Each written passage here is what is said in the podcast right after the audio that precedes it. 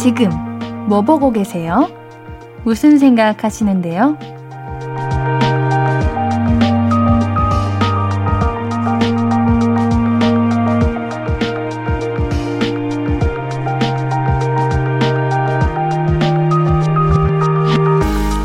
아는 만큼 보인다고 하잖아요. 오늘은 어떤 걸 보면서 어떤 생각들 하셨어요? 어제랑은 다른 풍경인가요? 새로울 게 많지 않은 일상이지만 작은 발견들이 우리를 좀 더 나아지게 해주지 않을까요? 그러니까 찾아봐요. 작은 기쁨, 소소한 행복들. 볼륨을 높여요. 안녕하세요. 신예은입니다. 삼월 삼십일 수요일 신예은의 볼륨을 높여요. 볼빨간 사춘기의 빈칸을 채워주시오로 시작했습니다. 큰 변화가 찾아오기 어려운 일상이에요. 그래도 우리가 매일 조금씩 달라지고 있다는 건 틀림없어요. 오늘도 별다를 거 없었다, 노잼! 하고 보내느냐. 아, 오늘은 그래도 이것 좀 나았다, 다행! 이렇게 보내느냐에 차이가 있죠. 되도록 더 나아지는 하루하루를 느끼면서 보내면 좋겠어요. 그래야 사는 보람도 있고 기쁨도 있죠. 나는 그런 거 없다, 옌디야 하시는 분들, 오늘도 저 옌디랑 제가 찾아드릴게요. 저랑 함께하면서 잘 찾아봐요. 신예은의 볼륨을 높여요. 함께하는 방법은요. 문자 샵 팔구일공은 단문 오십 원, 장문 백 원 들고요. 인터넷 콩 마이케이는 무료로 참여하실 수 있습니다. 볼륨을 높여요 홈페이지도 항상 열려 있고요. 자, 그럼 광고 듣고 와서 볼륨 가족들 이야기 만나볼게요. I could be red, or I could be yellow, I could be blue, or I could be purple, I could be green or pink or black or white, I could be every color you like. 신예은의 신예은의 신예은의 신예은의 신예은의 볼륨을 높여요. I could be every color you like. 볼륨을 높여요. 신예은의 볼륨을 높여요입니다. 사연 만나볼게요. 삼육공육님, 옌디, 저 혼자 알바하는데 가게에 진짜 큰 말벌 들어왔었잖아요. 너무 무서워서 눈물 그렁그렁해서 아무것도 못하고 있었는데 남자 손님이 잡아주셨어요. 흐앙, 봄은 봄인가 봐요. 말벌. 와, 어릴 때 정말 많이 무서워했었는데, 이게 사실 말벌이 우리가 가만히 있으면은 공격을 안 할 텐데 솔직히 너무 무서워요. 또 어릴 때부터 말벌은 무서운 거야 이렇게 생각을 하고 살아서 그런지 말벌이 유독 무서운 것 같아요. 근데 제 아는 지인이 이렇게 집에 있는데 벌이 뭔가 시무룩하게 날지도 못하고 바닥에 기어가고 있더래요. 그래가지고 그 벌을 딱 잡아가지고 꿀을 먹여줬대요. 근데 갑자기 말벌이 기운을 차리고 행복하게 날아갔대요. 그런 거 보면은 말벌도 귀엽지 않나요? 이렇게 생각하면은 그래도 조금은 그 두려움이 사라질 것 같아요. 아유, 삼육공육님 얼마나 무서우셨겠어요. 그래도 우리 남자 손님님, 손님분께서 잘 해주셨네요. 멋지시네요. 우리 삼육공육님께는 골라 먹는 아이스크림 보내드릴게요.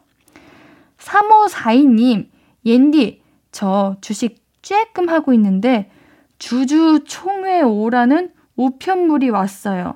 꼴랑 사주 있는데 갑자기 뭔가 어색해요. 나 좀 있는 사람 같아. 오잉? 주주 총회가 뭐예요? 이게 주식 하시는 분들이 이런 총회 이런 게 있어요? 이런 거 가면은 주식 이야기 하는 거예요? 오, 되게 어려울 것 같은데. 그래도 우리 삼오사이님 좀 공부 좀 하셨나 보다, 주식. 와우. 이런데, 아, 안건, 아, 안건 회의에 참여할 수 있는 거예요? 이런 게 있구나. 근데 주식 하시는 모든 분들이 이런 거 다 참여할 수 있는 건 아니잖아요. 오, 조금 하고 있다는 거는, 조금 하고 있다는 거는 살짝 뭔가, 겸손인 건가? 삼오사이님 다녀오셔서 후기 같은 거 좀 알려주세요. 저는 아예 주식의 주자도 몰라가지고 이런 거 보면은 좀, 오, 좀 뭔가 좀 똑똑해 보이는 그런 느낌이 있는데, 음, 한번 잘 다녀오셔가지고 후기 같은 거 알려주세요. 삼일일이 님, 옌디, 우리 회사 상사분들은 왜 일찍 퇴근을 안 하실까요? 별로 할 일도 없어 보이시는데 계속 자리에 앉아 계세요. 퇴근할 때마다 눈치 보이게 정말요. 일찍 퇴근을 안 하셨기 때문에 상사가 되신 게 아닐까요? 아니야, 그건 아닌 것 같아. 아니 아니야. 뭐 일을 산더미로 한다고 어? 이게 잘 되는 것도 아니야. 그 양이 중요한 게 아니라 질이 중요한 거지. 맞나? 어우, 이런 거는 좀 상사분들이 빨리 퇴근을 해주셔야 이제 직원분들이 편안하게 마음 편히 퇴근을 하는데, 사실 퇴근하는 게 잘못된 건 아니잖아요? 내가 내일 할 일 끝나면은 그냥 퇴근하면 되는 건데? 이거는 눈치 주는 것 같아. 당당하게 퇴근하세요. 뭐 여기서 상사분이 아이고 퇴근하나 봐. 벌써 퇴근하나 봐. 이렇게 얘기한다고 그거는 상사분이 이상한 거 아니야? 정말 내가 내 할 일 다 끝내서 퇴근하겠다는데. 눈치 당연히 보이시겠지만 퇴근하시는 게 잘못된 게 아니라는 거. 우리 삼오사이 님께는 커피 쿠폰 보내드릴게요. 삼오공육 님, 옌디, 저 치과에서 사진 찍어봤는데 사랑니가 두 개밖에 없대요. 사랑니가 몇 개 없을 수도 있다니 너무 신기하지 않아요? 사랑니, 옌디는 몰라요. 몇 개 있지? 여러분들 사랑니 뽑아보셨어요? 아, 상상만 해도 아프다. 우, 이거 관리 잘 하시길 바랄게요. 자, 우리 최예나 비비의 스마일리 듣고 와서 또 사연 신청곡들 함께 할게요. 케이비에스 쿨 에프엠 신예은의 볼륨을 높여요. 사연 보내실 곳 한 번 더 안내해 드릴게요. 문자번호 샵팔구일공, 단문 오십 원, 장문 백 원에 정보 이용료 들고요. 인터넷 콩과 마이키는 무료입니다. 팔오사일 님, 옌디, 저 이번에 학교 신문 만드는 동아리 들었습니다. 나중에 기자하고 싶은데 도움될 것 같아서요. 옌디는 학교 다닐 때 무슨 동아리였나요? 우와, 신문 만드는 동아리? 이런 게 그냥 신문 만들자 짠 이게 아니더라고요. 정말 학교에 있는 정보 그리고 맞춤법 이런 뭔가 신문의 그런 규, 규칙 이런 것들 다 있는데 그런 거 다 지켜서 만들어야 된다고 하던데, 옌디는 학교 다닐 때 고등학교 때는 또래 상담 동아리였어요. 그래가지고 막 친구들 상담해주는 거 하고 뭐 친구들에게 사랑 편지 전해주고 이런 거 했는데 그때부터 옌디는 디제이가 될 그런 뭔가 운명이었나 봐요. 그리고 대학교 때는 학교 홍보대사였습니다. 어, 뭔가 연예인이 될 운명이었나 봅니다. 다 뭐 준비를 하고 있었죠, 그때부터. 이창수님, 삼 년 만에 신입사원이 입사했는데요. 일주일 근무하고 연락도 없이 안 나온 거 있죠. 정말 잘해줬는데 왜 안 나왔을까? 아무리 생각해도 도무지 모르겠어요. 삼 년 만에 막내 탈출했는데 옌디 우울해요. 뭐지? 근데 제 주변에도 이렇게 입사했다가 금방 바로 나가시는 분들이 꽤 요즘 많은 것 같아요. 근데 이러면은 정말 간절하게 원하고 이 회사에 들어오고 싶었던 분들은 이런 분들 때문에 떨어진 거잖아요. 뭔가 책임감이 없으면은 도전을 하면 안 돼요. 아니면은 그만큼 힘들 걸 예상 못하고 만만하게 보고 들어온 건가? 아유, 요즘 일이 얼마나 힘든데 그렇게 생각하면 안 됩니다. 아마 그 신입사원분들은 후회할 거예요. 우리 이창수님께는 커피 쿠폰 보내드릴게요. 곧 좋은 신입사원이 다시 들어올 겁니다. 얼른 막내 탈출하시길 바랄게요. 케이 일 이공삼사 사공삼삼 님, 근데 옌디, 원래 호감 있는 사람 앞에서는 목소리가 올라가나요? 저 아까 좋아하는 오빠랑 대화하다가 카페 천장 뚫을 뻔했는데 이게 정상인가요? 어이구, 얼마나 얼마나 올라가셨길래 카페 천장까지 뚫으시나. 어, 옌디는 오히려 반대인 것 같은데? 조금 호감 있는 사람이 있으면은 엄청 조용해지는 것 같아요. 좀 말수도 적어지는 것 같고. 근데 또 잘 보이고 싶은 곳, 신나는 곳에 있으면은 목소리가 올라가기도 합니다. 그 얘가 바로 볼륨이고요. 근데 우리 사공삼삼 님 너무 귀엽다. 이 사연 보내는 그 내용도 너무 귀여워요. 어떻게 대화하셨길래 오빠 이렇게 대화하신 거예요? 아, 많이 좋아하시나 보네요. 우리 K연아 이공삼사 사공삼삼 님께는 커피, 케이크 쿠폰 보내드릴 테니까요. 그 좋아한다던 오빠분과 맛있게 드세요. 우리 노래 한 곡 듣고 올게요. 팔구이사 님의 신청곡입니다. 주식크의 너를 생각해 듣고 올게요. 신예은의 볼륨을 높여요. 다음 사연 만나볼게요. 야옹아 멍멍해봐 님. 닉네임이 신기하네요. 이거 닉네임을 왜 이렇게 정하신 거지? 야옹아 멍멍해봐. 옌디 피부과 가서 얼굴에 난 사마귀 열 개 빼고 왔어요. 돈도 비싸고 지금 아파요. 세수하지 말라고 해서 물티슈로 닦고 누워있습니다. 아프니까 입맛도 없어요. 사마귀, 비립종 이런 것들이 이제 하나 나면은 빨리 제거해야 된대요. 안 그러면은 어느새 다 번져 있대요. 혹여나 여러분들도 이렇게 얼굴 딱 만졌는데 어 뭔가 오돌토돌하게 뭐가 올라와 있네 하면은 이거 바로 병원 가셔야 됩니다. 옌디도 얼굴에 뭔가 이렇게 볼록이가 있길래 어 이게 뭐지 하고 뒀다가 이게 번져요 여러분들. 피부과 가셔야 돼요. 우리 야옹아 멍멍해바님 어, 닉네임이 독특해요. 잘 가셨어요. 이거 더 크게 번지기 전에 잘 가신 겁니다. 야옹아 멍멍해바 야옹아 멍멍해바님께는 화장품 교환권 보내드릴게요. 사이일일 님 옌디 처음 들어보는데 목소리도 좋고 친구랑 얘기하는 기분이에요. 계속 듣고 싶은 라디오네요. 하하. 옌디가 조금 아직은 어리기는 해도 이제 남녀노소 다 상관없이 모두에게 친구가 될 수 있는, 때로는 겸손하게, 때로는 자신감 있게, 때로는 예의 있게, 때로는 여러분들에게 정말 친구처럼 다가갈 수 있는 옌디입니다. 맞죠 여러분들? 그렇다고 해주세요. 아, 어, 선거 나가나요 옌디라고 하시는데, 아, 그런 마음입니다. 그런 마음으로 여러분들에게 다가가고 싶은 옌디입니다. 이화영님, 옌디, 저 동네에서 일주일에 한 번 독서 모임을 하고 있어요. 이번에는 책 선정을 제가 했는데 왜 이렇게 진도가 안 나갈까요? 절반 정도 읽었는데 너무 읽기 싫어요. 너무 어렵고 복잡한 책을 선정하신 게 아닐까요? 책은 무조건 쉽고 재밌고 남들이 많이 읽는 것부터 시작하셔야 됩니다. 안 그러면 힘들어요. 옌디는 소설 좋아하거든요. 그래가지고 소설은 누구나 다 편하고 쉽게 읽지 않을까 해서 다음에는 한번 소설을 추천해 보도록 하세요.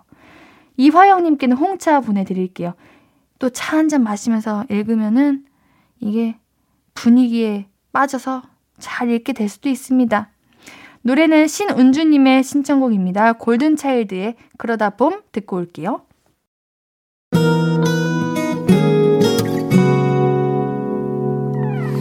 오늘 유난히 더 예쁜데 하루 종일 너만 생각하다 아무것도 못했어. Falling 내 맘에 네가 내려서 자꾸 웃음이 번져나와 시도 때도 없이 Falling 내 눈에 네가 내려서 가끔 눈물이 새어나와 조금 낯선 설레임에 행복해.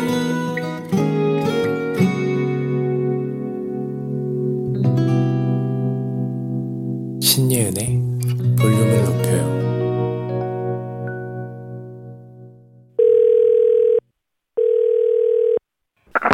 나야 예은이.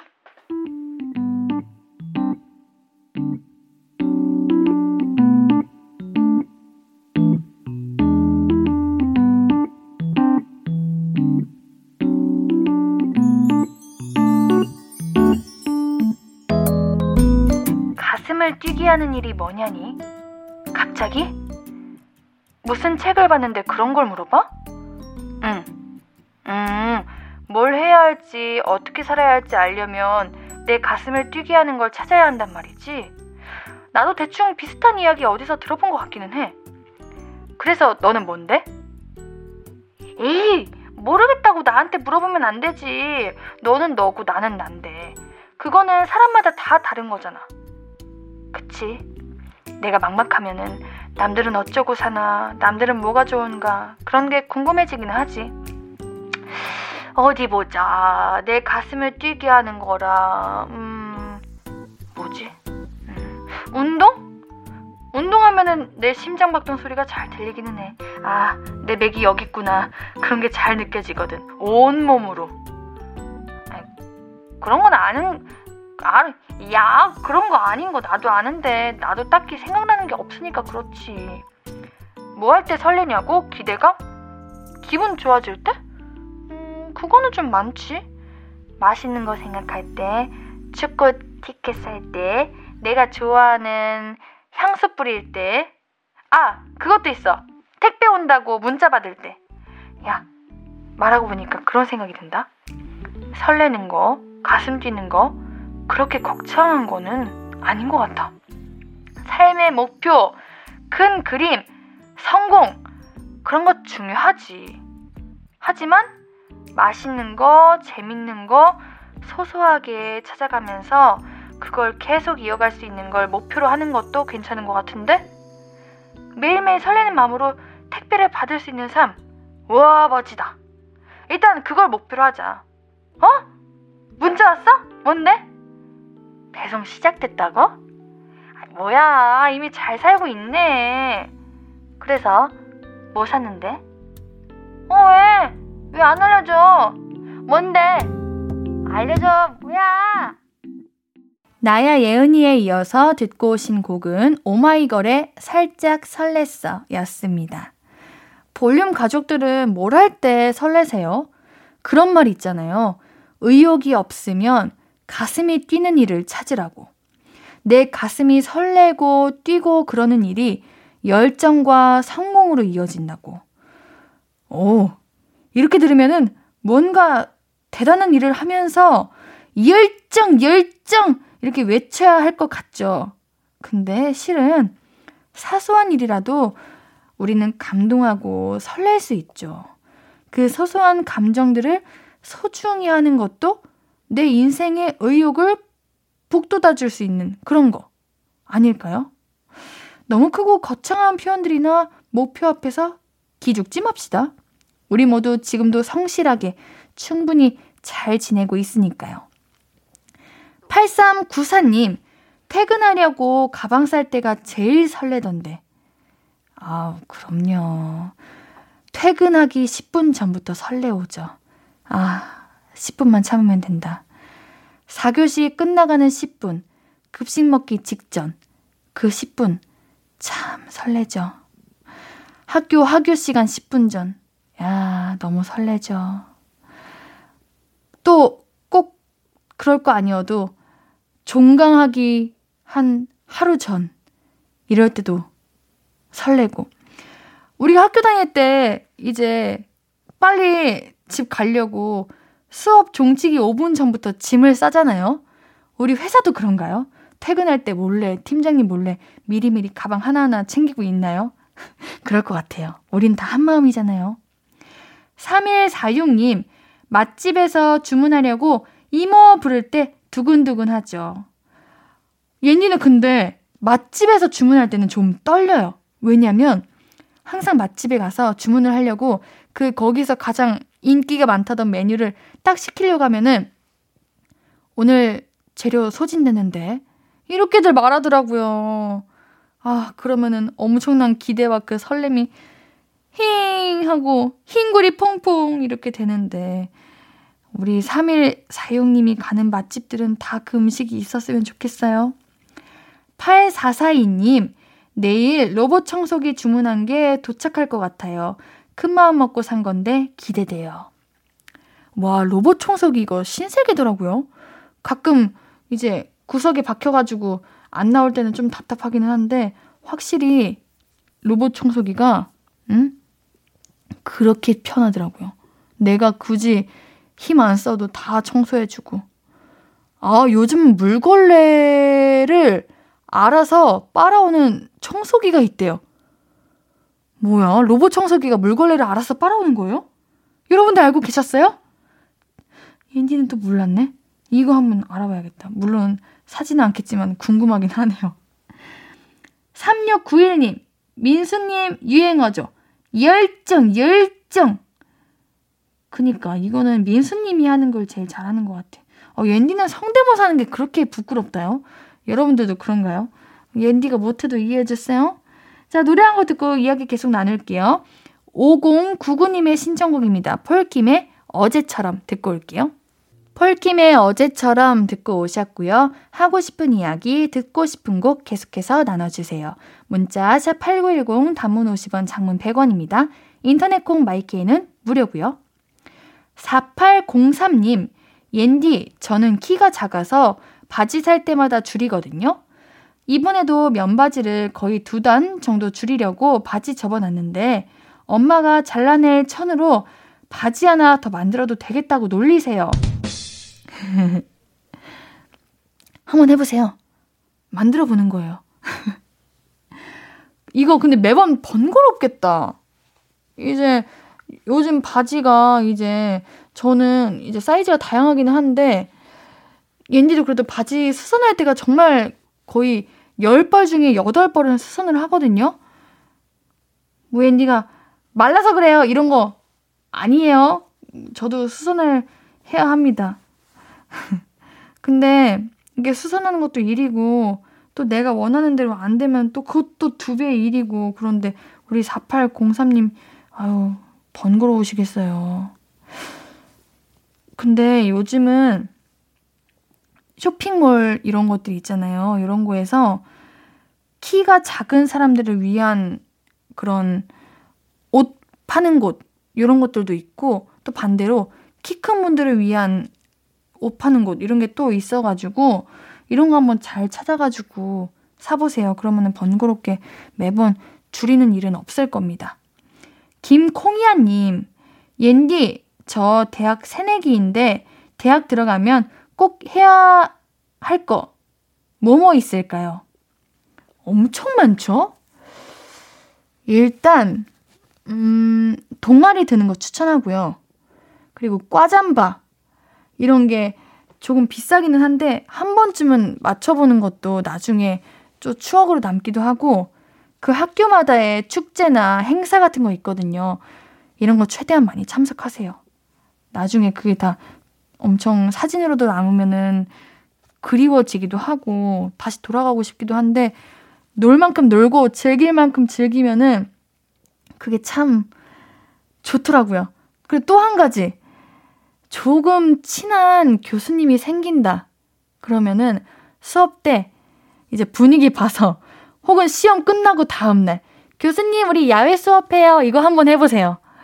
와, 학교 그냥 건물 밖에서 뭐 잔디밭이나 나무 아래에서 다 같이 앉아가지고 수업 들으면은 그게 정말 좋아요. 사진 많이 찍으세요. 뭐 그런 교실, 아 교실이 아닌데 학교를, 아 강의실. 강의실에서도 많이 그냥 남기시고요. 학식도 많이 드시고요. 학교 근처에서 사진 많이 찍으세요. 연애도 꼭 해보시고요. 다들 씨씨를 반대하지만 옌디는 뭔가 그런 것도 해보는 것도 추천을 할게요. 자, 노래 한 곡 더 준비했어요. 스텔라장 이민혁의 인생 봄날 듣고 올게요.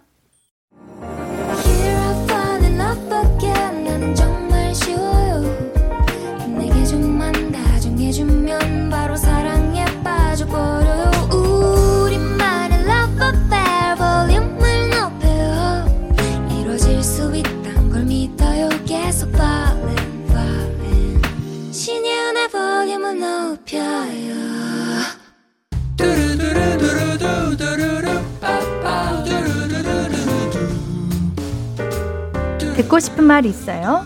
하고 싶은 이야기 있어요? 오구오구 그랬어요? 어서서 일이오삼.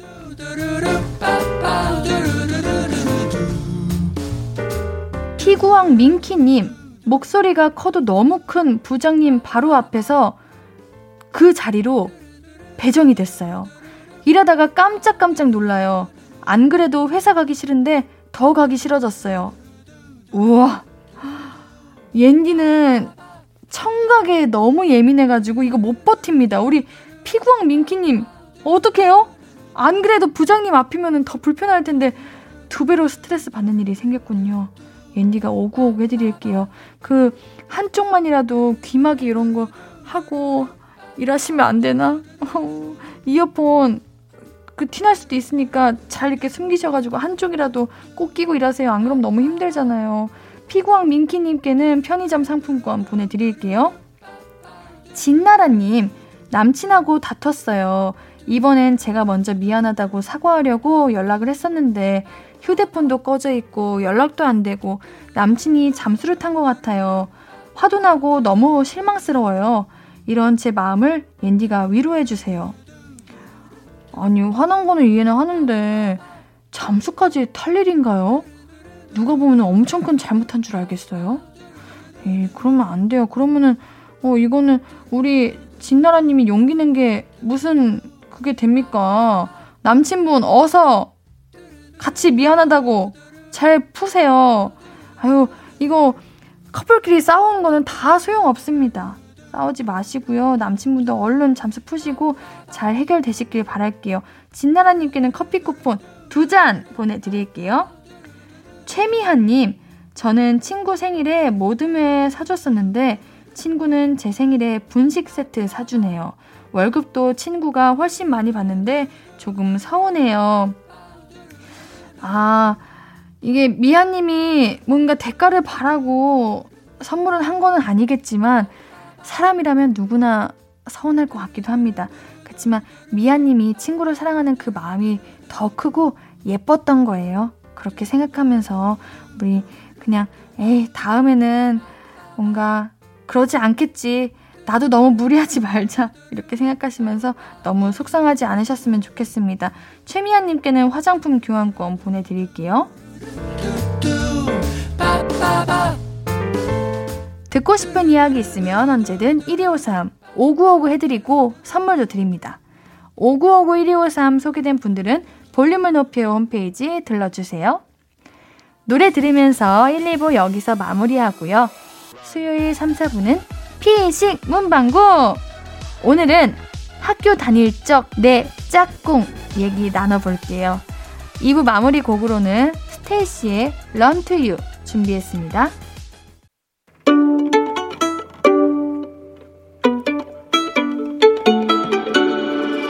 하루 종일 기다린 너에게 들려줄 거야. 바람아 나의 볼륨을 높여줘. 어디서나 들을 수 있게. 시간아 오늘 밤에 스며들어 점점 더, 더, 더. 신예은의 볼륨을 높여요. 신예은의 볼륨을 높여요. 삼 부 시작했습니다. 볼륨 가족들에게 드릴 선물 소개해드릴게요.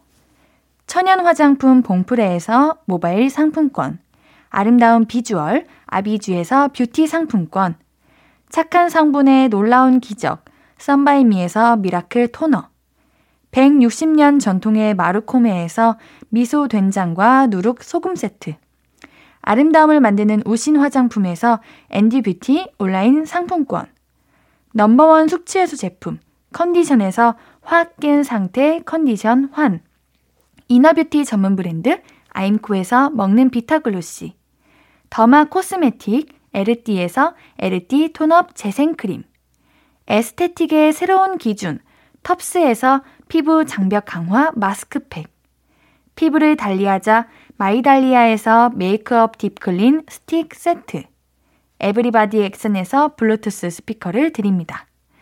매일 드리는 랜덤 선물 받으실 분들은 볼륨을 높여요 홈페이지 선곡표 게시판에서 명단 확인해주세요. 수요일 삼, 사 부는 피식 문방구, 피식 대학 김민수님과 함께 추억여행 떠나는 날이죠. 오늘은 짝꿍에 관한 이야기 함께 할 거예요.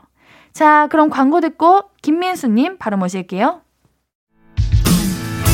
Hello, stranger. How was your day? 어떤 하루를 보냈나요? 그때의 모든 게 나는 참 궁금해요. 좋은 노래 들려줄게. 어떤 얘기 나눠볼까? 이리 와 앉아요. 볼륨을 높여봐요. 적은 하루의 끝 그냥 편하게 볼륨업. 신예은의 볼륨을 높여요.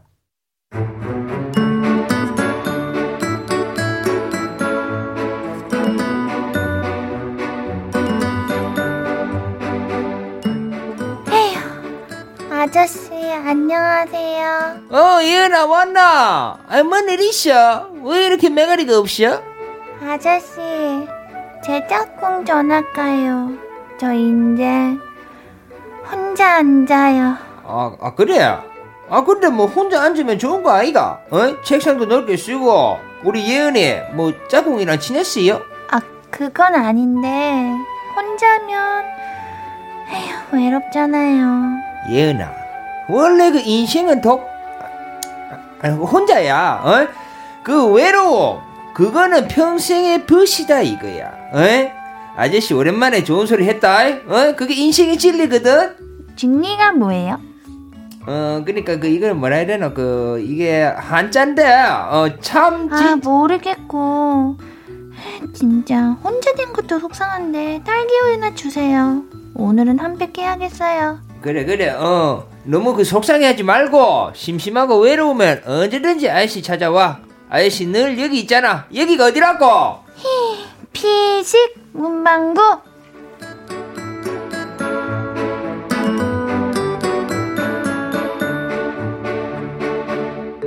우리 문방구 사장님 김민수씨 오늘도 안녕하세요. 안녕하세요. 아, 잘 지내셨어요? 어, 오랜만에 안성댁 성대모사를 듣는 듯한 느낌인데.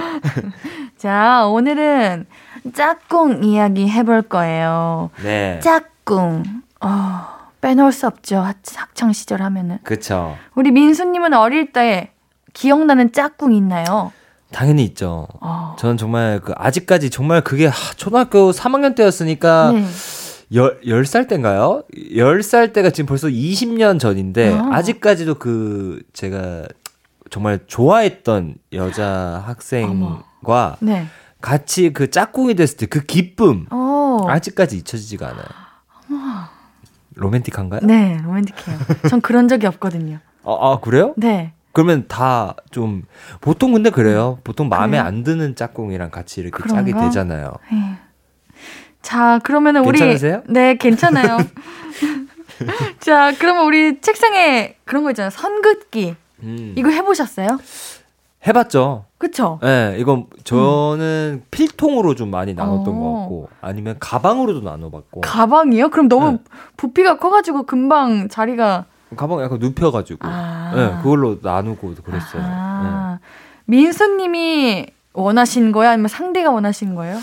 하, 기억은 안 나는데 저는 확실히 원하진 않았어요. 그쪽에서 뭐가 싫었지? 초등학교 일 학년 때가 그렇게 싫을 게 있나? 그러면은 그거예요? 우리가 이제 좀 고등학교 이때 가면은 책상 두 개를 붙이잖아요. 네, 그렇죠. 근데 어릴 때는 긴 음. 책상이었어요. 네. 저 초등학교 때까지는 긴 책상이었던 것 같아요. 긴 책상? 네. 그러니까 책상 하나인데 같이 둘이 쓰는 거. 아, 진짜요? 네. 어, 저는 그거 몰라요. 오! 기, 그러니까. 진짜 긴 책상을 썼어요? 네. 오, 그렇구나. 네네. 어, 울산은 아닌가 보다. 아, 초등학교 때 썼어요. 어, 아, 저는 긴 책상, 아, 긴 책상 어디서 봤었지? 교회에서도 그걸 본 적 없는 것 같아요. 검정 고무신에서 보신 거 아니에요? 어, 검정, 그니까. 네. 아, 긴 책상을 썼어요. 네. 그래서 그 선긋기가 긴 책상에서부터 나온 거죠. 아, 그렇구나. 네, 그렇습니다. 어, 울산은 잘 살아, 아, 그리고 나, 이건 아닐 텐데? 어떻게 그래? 신기하네요. 그러게요. 음. 자, 그럼 오늘 본격적으로 짝꿍 이야기 사연들 만나보면서 추억 더 떠올려 볼게요. 이규진님, 저는 초등학교 때 집안 사정으로 전학을 많이 다녔어요. 이 년에 한 번은 다른 학교로 전학 갔는데 사 학년 때인가 전학생이라며 쭈뼛거리면서 제일 뒷자리 가서 혼자 앉았는데 앞자리에 있던 애가 손을 번쩍 들더니 제 옆 빈자리 가리키면서 저 여기 앉을래요. 그래서 전학 가자마자 첫 짝꿍이 됐습니다. 알고 보니까 자기 짝꿍이랑 싸워서 같이 앉기 싫었던 거였어요. 그 친구가 지금도 제 베프예요. 성격은 좀 급한데 애는 착해요. 희서가 듣고 있니? 오. 와. 옆 옆자리에 앉아있던 애가 오. 응, 그러니까 자기 짝꿍이 마음에 안 들어가지고 우리 네. 규진님이랑 짝꿍하겠다. 야 이건 거의 진짜 그 미국 영화 제가 트와일라잇에서 네. 어 약간 그 본 듯한 약간 로맨틱한. 그래요? 아, 아, 근데 베프 베프라니까 뭐 남 남자끼리겠네요. 네. 그럼요. 어. 음. 전학생이 와서 아 갑자기 또 전학생 하, 하니까 제가 음. 중학교 삼 학년 때 제가 반장이었거든요. 네. 그때 전학생인 친구가 한번 와가지고 저는 뭐 반장이기도 하고 그때는 뭐 나름 인싸여가지고 네. 그 친구한테 그때 좀 막 잘해준 건 아닌데 네. 뭐 어디 갈 때 같이 가고 뭐 이렇게 했었었어요. 너무 잘하셨다. 네. 옌디도 그... 전학생이거든요. 아 그래요? 네 그런데 저는 조금 힘들었어요. 전학, 전학생 생활이. 근데 힘들 것 같아요. 네, 너무 낯설고 네. 뭔가 그러니까 집중받는 게 좀 좀 별로였고. 아, 너무, 어, 네. 그쵸, 그쵸. 그랬던 기억이 납니다. 아, 그래서 진짜 그 친구가 정말 옌디처럼 엄청 고마웠나 봐요. 그래서 제가 그 사실을 까먹고 있었는데, 제 얼마 전에 인별그램에 와가지고, 네. 제가 몇 년 전에 네. 중학교 삼 학년 때 민수가 우와. 반장이었는데, 이거 나를 챙겨줬었다면서 미담을 음. 적어놨더라고요. 어머! 그래서, 아, 너무 뿌듯하고, 잘했다, 그때. 어, 어 정말. 잘한 지 몇 개 없는데 어. 어, 뿌듯하다, 뿌듯하더라고요. 어, 그 미담을 본 적은 없는데 이렇게 셀프로 미담을 공개해 주셔가지고 우리 앞으로 많은 분들이 찾아볼 것 같아요. 그 미담 꼭 찾아보도록 하겠습니다. 야, 어, 셀프 미담은 정말 처음, 김구라 선배님 이후로 처음인 것 같은데 아, 옌디는 반대. 어, 반, 반대로 네. 고등학교 때 전학 온 제 친구가 있었어요. 근데 네. 그 친구가 어색하고 쭈뼛쭈뼛대니까 네. 뒤에 서랍장에 이렇게 서 있었나 봐요. 네. 근데 제가 쉬는 시간에 자다 이렇게 깨가지고 자다 깨면은 살짝 뭔가 멍한 거 아시죠? 아, 멍하죠. 또 제가 이렇게 정색을 하면 좀 이미지가 차갑거든요. 네. 근데 제가 그 엄청난 무서운 얼굴로 네. 터벅터벅터벅 걸어가지고 그 친구한테 야, 비켜. 이랬대요. 어? 그래서 그 친구는 아, 이 학교의 짱은 이 아이구나. 이렇게 생각을 했었대요. 오. 지금은 엄청 친해가지고 연락도 음. 하고 그러는데 음. 그 당시에 그랬다고 하더라고요. 아, 첫 이미지가. 오, 네. 오. 그래서 아 그럴 수 있겠다. 어, 그렇죠. 요즘 옌디가 좀 키도 크고 이러니까 어, 처음에 딱 왔을 때는. 맞아요. 근데 또 친해지면 금방 잊혀져요. 응. 그런 거는. 예. 자, 다음 사연도 만나볼게요. 케이 팔 이구이구 사칠일육님 사연 읽어주세요. 네, 제가 또 짝꿍에 대한 기가 막힌 우연을 갖고 있는데요. 중학교 때 짝꿍이 저희 오빠 여친 동생이었어요. 우와. 오. 우리 넷 다 같은 학원을 다녔는데 우리는 학교에서 언니랑 오빠 뒷담화를 그렇게 했는데 저랑 제 짝꿍이 고등학교 가면서 넷 다 헤어졌어요. 저는 짝꿍이었던 친구랑 한동안 연락하다가 자연스럽게 연락이 끊겼는데 가끔 좀 궁금하긴 해요. 뭐하고 지내나. 이야. 오. 그러니까 오빠의 여자친구의 동생. 동생. 음, 음. 넷 다. 이거 만약에 짝꿍이었을 때 헤어졌다면은 되게 어색했겠다. 어, 그러겠네요. 그러니까요. 어, 그, 근데 사연 보니까 그러진 않아, 음, 않았던 것 같아요. 다행히. 아, 어떻게? 저도 연년생이니까. 네. 저는 오, 그 저희 형이 엄청 모범생이었어요. 그러니까 전교 회장도 오, 하고. 이게 다 형 언니들은 다 모범생인가봐요. 아 그런가? 네 그런가봐요. 둘째는 보통 좀 아티스트들이 좀 많이 나오는 아, 약간 그런 느낌이에요. 자유로운 영혼. 어 자유로운 영혼. 아 역시 우리는 멋있어. 어. 근데 좀 그게 모범생이나 네. 왠지 좀 그런 형이나 누나가 있으면은 사실 둘째는 조금 편해요. 왜요? 스스로 아티스트라고 셀프 칭찬하는 것도 웃겨가지고요. 오늘 좀 자존감 높으신 날이구나. 아 평소에 자존감 너무 올라가가지고 좀 줄여야겠어요.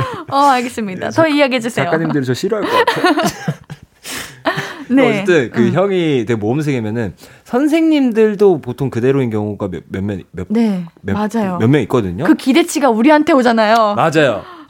그래서 야 너희 너희 형이 음. 정말 어, 잘했어. 음. 너도 잘하겠지. 맞아요. 왠지 나는 더 까불고 싶은데 수업 시간에. 근데 왠지 좀 입을 좀 다물게 되고 음. 음, 이 선생님한테 좀 잘 보여야지 이렇게 되고. 맞아요. 그런 단점이 좀 있는 것 같네요. 이게 근데 또 연년생이면 좋은 것도 참 많아요. 많죠. 네, 그렇죠. 네, 많죠. 네. 저는 이제 학교 다니면서 너무 힘들고 뭐 짜증나는 일이 있으면은 제가 그렇게 언니 반으로 올라갔대요. 근데 와, 그거 아시죠? 뭐야? 선배 반 올라가는 거 쉽지 않아요. 아, 쉽지 않죠. 눈빛이. 네. 어, 눈빛이. 쟤 뭐야? 근데 전 몰랐거든요, 그거를. 아. 아주 타박타박타박 올라가가지고, 언니! 나 짜증나! 이래가지고 했더니, 언니 학년 선배분들이, 쟤 뭐야? 일 학년이 올라왔어? 막 이러고. 어, 그쵸. 이랬던. 아. 음. 저도 사실 좀 그랬던 경험. 어, 그래요? 아, 근데 저는 진짜 무서워서 올라가진 못하고, 네. 이제 뭐 저한테 무슨 일이 있다 그러면은 이제 형이나 음. 와가지고 야, 좀 그러지 마라. 뭐, 뭐 그런 뭐 너무 심하게는 안 하고 어. 좀 그러지 마. 친하게 지내. 지켜주는군요. 지켜주는. 예. 든든했죠. 예, 든든했습니다. 음. 아니 우리 어쩌다 짝꿍 이야기를 하다가 우리 형 그러니까. 우리 언니 자랑 타임이 됐을까요? 그러니까요. 어쩌다 아티스트까지 나와가지고. 그러니까요. 아우. 자 아티스트들이 추천하는 노래 듣고 올게요. 지코의 아티스트. 신예은의 볼륨을 높여요. 수요일은 피식 문방구, 피식 문방구 사장님이자 피식 대학 김민수님과 함께해요. 오늘은 짝꿍에 관한 추억들을 나눠보고 있어요. 계속해서 자세히 만나볼게요. 네, 강지혜님께서 저 초등학교 저학년 때는 짝꿍이라기보단 그룹으로 앉아 있었는데 그래도 옆자리 짝꿍은 있긴 있었어요. 그리고 번호 순으로 자리를 정해뒀거든요. 근데 저희 반에 강지혜가 두 명이었어요. 저는 일 번 지혜, 다른 애는 이 번 지혜, 쌍지혜끼리 짝꿍이 돼가지고 맨날 애들이 지혜야, 아니 너 말고 지혜야 이렇게 놀렸던 기억이 나네요. 저는 사실 이름으로 놀리는 건 저는 일 등이에요. 왜요, 왜요, 왜요? 김민수는 무조건 아~ 전교에, 아니 그러니까 한 학년에 무조건 두 명은 있어요. 교과서에도 있는데 없겠어요, 학교에. 네. 그리고 음. 김민수뿐만 아니고 네. 다행히 근데 선생님께서 좀 배려를 좀 해주셔가지고 네. 같은 민수끼리는 이제 방을 같은 반을 안 하게끔 이렇게 배정을 해주셨는데. 어, 저도 그랬던 것 같네요. 어, 맞아요. 저도, 저도... 예은이가 있는데 네. 저희는 두 반밖에 없었거든요. 일, 이 반이 일, 이 반밖에 없었어요. 오. 이제 연영과끼리 하니까 음. 연영과는 일, 이 반만 쓸 수 있는데 음. 삼 년 동안 한 번도 같은 반이 된 적이 없어요. 그거 아마 아, 맞아요. 그래요? 헷갈릴까 봐 그랬을 거예요. 아, 이제 알게 됐네요. 네. 네. 저도 추측이긴 어, 해요. 근데. 네네. 근데 음. 저는 근데 민수는 나눴지만 네. 또 수민이라는 이름도 있었거든요. 어, 하이 수민. 수민, 어, 어. 수민도 무조건 있었어요. 그러게요. 그래서 저는 저도 이거 비슷하게 놀림 받았던 게 네. 야, 민수. 어, 왜? 민수, 민, 수민. 수. 억지 아니에요, 그거? 아, 진짜요. 아 진짜요? 어, 억진데. 아 진짜예요. 그렇게까지 놀리고 싶었던 거예요, 친구들은? 진짜 진짜 실합니다. 아... 주작 아니에요. 아 끝이에요? 어 이거 정말 별거 아닌 걸로도 참 잘 놀렸어요 서로. 맞아요, 별거 아닌 건데. 자, 또 사연 만나볼게요. 네. 서수경님, 짝꿍끼리 주번하다 싸운 적 없어요? 저 중삼 때 짝꿍이 지각쟁이의 잠꾸러기여서 걔랑 주번하던 주에 너무 바쁘고 짜증나서 금요일에 폭발했어요. 나중에 걔가 미안하다고 초코빵을 사줘서 풀림. 뭐야, 왜 이렇게 단순해. 마치 옌디를 보는 것 같고. 맞아, 주번하다가, 맞아, 주번은 음. 꼭 두 명씩이었죠. 맞아요. 음, 그래서 뭐, 예를 들면, 일, 이, 삼 교시는 너가 칠판을 닦아라. 아, 맞아. 예, 뭐, 사, 오 교시는 뭐, 이렇게 하고, 맞아. 음.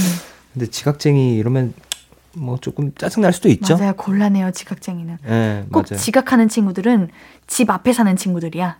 맞아. 가까운 사는 애들이 지각해.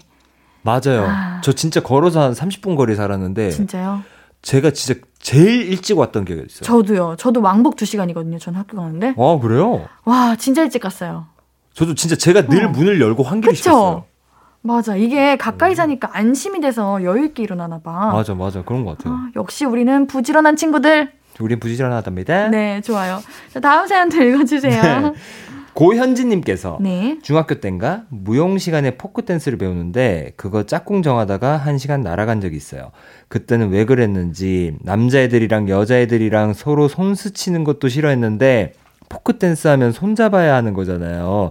양쪽 항의가 엄청나서 선생님이 애들 설득하다가 한 시간이 날아가고 그 다음엔 그냥 여자끼리 남자끼리 짝꿍해서 춤췄는데 지금 생각하니 선생님이 고생이 많으셨겠네요. 아... 혹시 우리 민수님은 네. 이제 이성 친구에게 성을 빼고 부른 적이 언제부터였나요? 오, 재밌는 질문이다. 오, 어떻게 이런 재밌는 질문을.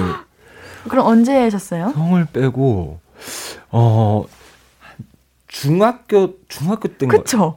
네, 중학교 때. 이상하게 중학교부터는 성을 빼고 자연스럽게 불렀던 것 같은데. 하, 맞아, 그게 네. 약간, 그러니까 성을 부르면, 그러니까 여자, 저는 남녀공학이었으니까, 네. 뭔가 나 여자들이랑 좀 친해, 나 아. 어색하지 않게 잘 놀아라는 거를 뽐내기 위해서 제가 억지로, 어. 억지로 그냥, 어, 예은이랑, 어, 예은이랑 음. 뭐 했어? 이렇게 했던 것 같은데. 저는 좀 어른스러워 보이고 싶어가지고, 살짝 좀 성숙한 느낌. 네. 나는 별로 성별에 그렇게 구애받지 않고. 어, 맞아요, 맞아, 맞아, 어, 맞아. 남녀 그런 거 없이 다 잘 지낸다. 맞아. 누구든 어색하지 않다. 이런 느낌을 어. 주기 위해서 성을 빼고 불렀던 것 같아요. 처음 시작이. 어, 맞아, 맞아요. 그쵸? 중학교 때. 음. 맞습니다. 아 근데 저도 네. 이거 짝꿍끼 이렇게 손잡고 막 춤추고 이런 거 체육 시간이나 이런 거 했었잖아요. 음, 네. 참 지금 생각해 보면 정말 그거보다 재밌고. 맞아. 좋은 시간이 없는데 그때 뭐가 그렇게 부끄러워가지고. 그러니까요. 아, 지금 같았으면 아, 한 명씩 다 손잡고 다닐 텐데. 아우. 이때 솔직히 부끄러워서 그래. 맞아, 너무 부끄럽죠. 맞아. 그때는 성장기잖아요 또. 음, 맞아. 맞아요. 얼굴만 봐도 부끄럽고. 맞아. 오히려 좋아해서 싸우고 그랬던 것 같아요. 음, 음. 맞아요, 맞아요. 이때는 음. 참 귀엽습니다. 자, 노래 듣고 와서 짝꿍에 관한 추억 이야기 계속 만날게요. 비투비의 Friend. 앞으로도 네가 없는 낮에 길거리에 피어난 꽃만 봐도 설레이겠지. 지금의 난 네가 있는 밤에 그나큰 기쁨이 시간을 아주 천천히 가게 하나 봐. 언제나 이제야 어제보다 더 커진 나를 알고서 너에게 말을 해. 신예은의 볼륨을 높여요. 수요일은 피식 문방구, 볼륨의 문방구 주인 김민수 씨와 함께 어린 시절 추억 이야기 나누고 있습니다. 오늘은 짝꿍에 관한 추억들 나누고 있죠. 서민주님, 사다리 타기, 제비 뽑기, 주사위 굴리기, 선착순, 소지품 뽑기, 투표. 저는 이런 거 다 짝꿍 뽑느라 알게 된 것 같아요. 다 해봤는데 역시 제일 좋았던 건 그냥 알아서 앉아라 음. 하는 거였다는. 기억나는 짝꿍은 고등학교 때 학교 잘 안 나왔던 운동부 선수. 국대 상비군까지 갈 정도로 잘했다고 전에만 들었습니다. 이름도 얼굴도 기억이 안 나요. 한 달간 짝꿍이었는데 만난 적이 없거든요. 음. 어. 맞아, 이게 진짜 선생님들마다 스타일이 음. 다 다르신 맞아요. 것 같아요. 어, 그냥 정말 이렇게 알아서 음. 앉아라 하는 경우도 있고, 어떤 선생님께서는 그 일 학기 때는 여자애들이 먼저 앉아있고 음. 남자들이 너희들 알아서 앉아. 헉, 뭐야? 저 진짜 그랬었어요. 그러면 인기 많은 친구들만 인기 많이 받고 그쵸. 그, 그게 되잖아요. 근데 이게 속마음을 표현을 못하죠. 왜냐면 그 친구한테 아. 바로 가면은 이제 속마음을 아. 느끼니까 어쩔 수 없이 가는 척. 아, 나 일 분도 안 앉고 싶었는데 어쩔 수가 없네. 일 분도 안 앉으면 되는 거를. 아, 그러니까 아무 때나 앉으면 되는데. 귀엽다. 어, 또 이 학기 때는 남자가 네. 앉아있고. 우와. 뭐 그렇게도 했었고. 그리고 아까 조별로 이렇게 앉아있기도 네. 했었고. 정말 그 어. 여섯 명씩 앉아가지고 그런 거 안 했었어요? 했죠. 어, 그쵸. 맞아요. 옌니는 근데 알아서 앉아라 하는 선생님이 제일 원망스러웠어요. 왜요? 인기 많았을 것 같은데? 음. 너무 많이. 옌니가요. 인기는 많은데 네. 딱 이렇게 단짝 이렇게 하는 친구가 초등학교 이후로 없어가지고 아, 아, 고등학교 때 있었는데 아. 같은 반이 아니었고. 혹시 약간 컨셉 아니었나요? 아니에요. 야, 일부러 그... 컨셉 잡았어요. 안 외로워 보이려고. 그런 거 말고 뭔가 순정만화 주인공처럼. 아, 전혀 아니었어요. 아, 아니에요? 아, 네. 현실은 다르구나. 그래서 차라리 저는 그냥 제비 뽑기. 어, 아니 그냥 지정해주는. 어, 네. 음. 그게 좋았던 것 같아요. 음. 저는 알아서 앉아라. 이게 여기서 약간 엠비티아이가 응. 나오나요? 아, 그런 그런 것도 있어요. 그렇죠. 네, 맞아요. 그것도 맞는 것 같아요. 저는 진짜 뭐 이런 거 있는 날은 정말 노, 너무 재밌게 노는 날. 야, 쟤 저기 앉는다 하면서 막 이런 거 놀리고 막 그런 아, 날이었죠. 그랬구나. 네. 음. 오늘 부럽네요. 음. 자, 다음 사연도 만나볼게요. 네, 고영주님께서 고등학교 때 그냥 한 줄로 앉아서 짝꿍은 따로 없었는데요. 과학 시간에 실험하거나 가정 시간에 실습을 하면 조나 짝을 정했어요. 그때 항상 저랑 짝꿍을 하던 친구가 있는데 그런 실습 과목이 엄청 강해서 덩달아 점수 많이 받았었어요. 그 친구도 민수였는데 늦게나마 고맙다는 이야기를 전하고 싶네요. 민수야, 잘 사니? Hey, 민수. Hi, 민수. Hi. 역시 민수가 착해. 민수가... 예은이들은 예뻐요. 어, 그런가? 예은이 다른 사람 떠올리지가 않네. 어, 효과음 뭐죠? 어, 우리 오늘 자존감 높아. 그러니까 우리 자존감 되게 높다, 우리 둘이. 이렇게 살아야 됩니다. 이렇게 살아야죠. 그럼요. 네, 맞아요, 맞아요. 내 자존감은 내가 높인다. 아, 그럼요. 아, 맞아. 이런 경우도 있어요. 저도 네. 중학교 삼 학년 때 네. 그 선생님이 너무 떠드니까 네. 그냥 전부 다, 야, 너희들 짝도 필요 없고 그냥 한 줄씩 다 앉아. 한 줄에 한 명씩. 오. 그래서 그렇게 수업을 해서 일 년 내내 그렇게 수업했었어요. 어. 그럼 막 수학 익힘책 이런 거 문제 풀 때 풀기 어려운 거 있으면은 못 보잖아요. 어, 맞네. 그때 어떻게 했었지?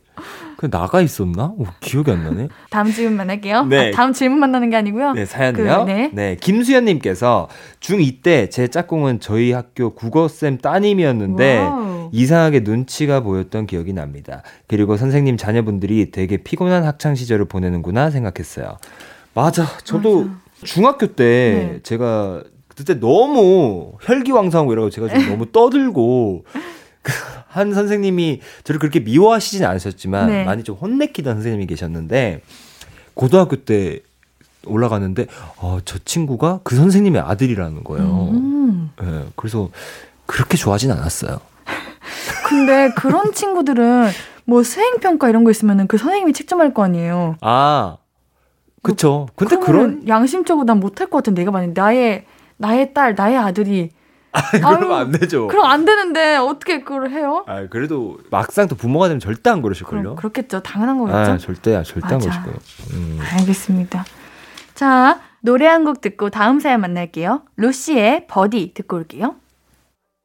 신예은의 볼륨을 높여요. 수요일은 피식 문방구. 오늘은 짝꿍에 관한 이야기 같이 하고 있는데요. 사연도 만나보죠. 네, 저는 조정현님께서 음. 급식실 짝꿍 있지 않습니까? 네. 같은 반은 아니었는데 급식실에서 꼭 같이 밥 먹던 친구가 있어요.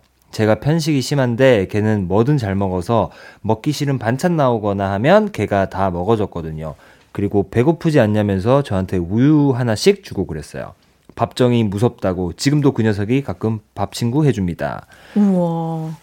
근데 급식실 짝꿍 저도 있었어요. 있었지 않나요? 저도요. 그쵸? 급식실 친구가 그냥 찐 친구예요. 맞아요. 맞아요. 제일 친한 친구랑 네. 맞아요. 맞아요. 맞아요. 하고 음. 그 지난주에 말씀드렸었나요? 그러니까 그 급식실에 그 친한 네. 아주머니가 음. 계시다는 네. 그 친구랑 늘 같이 갔었어요. 그럼 맛있는 거. 예. 많이 드셨겠네요. 예, 그 아주머니가 그리고 친구도 있는데도 너무 저희들도 다 그 급식 아주머니랑 친한 걸 아니까 조금 더 줘도 음, 그냥 어, 예, 그냥 어 친하니까 음. 뭐 그래가지고 그 친구 좀 뺏어 먹고 와, 예, 그랬었죠. 학교 급식 먹고 싶다. 진짜 맛있는데. 맛있는 거 진짜 많았죠. 뭐, 뭐 제일 좋아했어요? 저희는 수요일인가 금요일마다 우리 갑자기 급식 얘기하는 거죠. 아 정말 어려운 일이야. 맛있는 날 나오는 날이 있었거든요. 아 맞아 그때 어. 말씀하셨었구나. 네. 음. 완전 비피처럼 나왔죠. 하, 저는 짜장면 이런 게 제일 맛있었던 아, 것 같아요. 맞아. 특, 특식 같은 맞아 거. 특식 날 있었어요. 그렇죠 특식 날. 음. 어, 맞아 급식실 친구가 찐 친구야. 맞아. 지금도 친하게 지냅니다. 맞아 하, 그때 제가 좀 급식실 내려갈 때 네. 그때 왜 그랬는지 모르겠는데 제가 좀 한 번은 아 진짜 내가 밥 먹는 시간도 쪼개서 공부를 해야겠다. 네? 정말로. 역시 우리 민수님. 아니야. 그 정말 일주일 동안 그랬어요. 일주일 한 게 어디 그런 생각을 하신 것 자체가 어디예요? 네, 그 다 그랬어요. 꼭 좀 애매하게 공부한 친구들이 다 그런 마음 한 번씩 먹었는데. 오. 그래서 급식실에 영어 영어 교과서를 들고 아, 나 밥 먹으면서 공부를 좀 해야겠다. 아 시험 기간 땐 그런 적 있다. 아 시험 기간도 아니었어요. 우와. 그냥 고등학교 때 일주일 동안. 그거 들고 가는데 애들이 야 너 미쳤냐면서 야 너 원래대로 해 너 성적 안 올라 그래가지고 일주일 하고 안 했던 예, 도움이 된 것 같나요? 아니요 안 네. 됐어요. 네. 알겠습니다. 평소에 해야 돼요 공부는 밥 먹을 때 말고요. 자 우리 오 반가운 사연이 있네요. 오정현님께서 방금 조정현 씨 사연 읽었죠? 네. 저는 오정현님 사연 읽을 거예요. 네. 저 예고 다녔거든요. 저는 미술 전공이었는데 일 학년 때 제 짝꿍은 무용 전공이라서 온갖 다이어트 방법을 다 알고 있었어요. 그래서 제가 다이어트 한다고 까불면 한심하게 바라보면서 넌 그냥 살아도 돼 했던 기억이 납니다. 몸을 진짜 쉴 새 없이 움직이고 먹기도 많이 먹는데 콩쿨만 잡히면 물이랑 방울토마토만 먹어서 진짜 신기하고 불쌍했어요.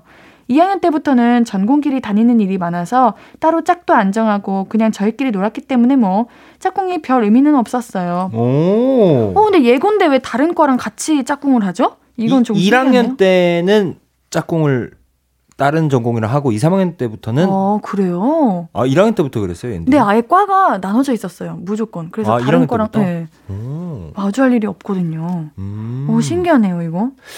옌디는 음. 그러면은 뭐 그 예고를 다니실 때 뭐 요렇게 좀 관리도 좀 하고 약간 어... 팁을 좀 나누고 그런 짝꿍이 있나요? 그런 것보다는 그냥 식단을 하는 친구들이 정말 많았고. 어, 진짜? 네, 근데 저희는 응. 근데 그때는 아무리 먹어도 살이 안 찌지 않아요? 관리를 해야 오히려 되나? 성장기니까 더 몸의 변화가 자주 있었고. 예. 네. 그렇구나. 그리고 저희는 트레이닝복을 많이 입다 보니까 트레이닝복을 어떻게 예쁘게 입, 입을지 어... 운동장 뛰고 뭐 이런 트레이닝 유튜브 보면은 이런 체조 같은 거 외워서 하고 다 같이 어. 누가 가장 그 플랭크 오래 버티나 이런 거 하고 오. 그랬었습니다. 자, 또 사연 만나볼게요. 읽어주세요. 네, 익명이오님께서 저 초딩 때 짝꿍 좋아해서 책상 서랍에 몰래 가끔씩 초콜릿 하나씩 넣어놨었는데 걔가 전학 가면서 편지 줬어요. 초콜릿 고마워. 여섯 글자 적힌 그 종이 아직도 갖고 있어요. 민정아 스무 살 된 거 축하해. 뭐야? 뭐야? 어! 사귀세요. 연락해. 야, 뭐야, 마지막에 거의 어. 야 이거 어, 어, 드라마인데 뭐야, 이거. 야, 오. 어머. 이럴 수가 있나? 네. 야, 이건 제, 저, 저도 초등학교 때, 네. 그, 막대가자 데이 있잖아요. 네네. 막대가자 데이 때 제가 진짜 초등학교 삼 학년 때 너무 사랑하던, 아, 사랑까지는 아니지. 아, 잠시만. 나 타임. 초등학교 삼 학년 때 찐 사랑이 무엇인지 아셨군요. 그때 가슴 너무 뛰던, 아. 네, 그 친구한테 정말 그, 제가, 아직까지 기억나요. 제가 일 분 단위에 있었고 그 친구가 삼 분 단위에 있었는데, 네. 정말 일 분에서 삼 분 단위에서 그 빼빼로 전해주러 그 가는 길이 정말 그 영겁의 시간이라 그러나요? 정말 천천히 너무 떨려가지고 자 빼빼로 아 자 빼빼로 이렇게 주셨어요? 빼빼로 주고 뒤돌아서 아무렇지 않은 척 평소에 말 한마디도 안 했는데 근데 아, 갑자기 그 얘기를 왜 갑자기 생각났어요. 추, 어, 추억여행 혼자 갔다 왔어요. 너무 웃기다. 네. 와, 근데 이거는 어. 지금도 분명 민정아 스무 살 된 거 축하하면은 어. 지금도 어, 연락하고 있는 것 같아요. 그죠, 연락하고 있는 거죠. 이거는 만나야 돼. 야, 이거 좀 꼭 네. 나중에 익명이오님, 익명이어도 되니까 나중에 네. 어떻게 됐는지. 너만 괜찮은 연애 코너에서 말씀해 주시면은 제가 우리 민수 사장님께도 전달할게요. 네, 꼭 전달해 네, 주세요. 네, 꼭 보내주세요. 어, 너무 좋다 이거. 오, 어, 너무 달달하다. 네, 자 오늘 피식 문방구는 여기까지입니다. 민수님과는 여기서 인사드리고요. 우리 다음 주에도 재미있는 추억 나눠봐요. 안녕히 가세요. 안녕히 계세요. 민수 씨 보내드리면서 듣고 올 노래는요. 악뮤의 그때 그 아이들은 입니다. 아무것도 아닌 게 내겐 어려워. 누가 내게 말해주면 좋겠어. 울고 싶을 땐 울어버리고 웃고 싶지 않으면 웃지 말라고. 밤하늘에서 날 보며 빛나는 내 얘기를 다 아는 별 하나 잘하고 있는 거라고 매일 내겐 말해줘. 신예은의 볼륨을 높여요.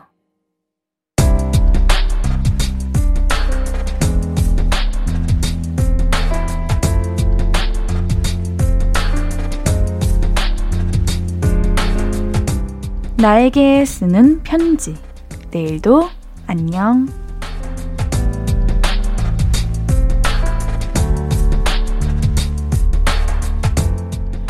학교에서 누가 나이 물어보면 자꾸 주눅 들고 그러는데 스물셋이야 당당하게 얘기해도 돼. 삼수해서 대학 온 게 잘못은 아니잖아.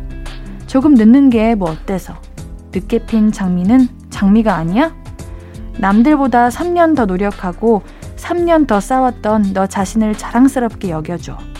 그럼 내일부터 당당해지기다. 약속했어?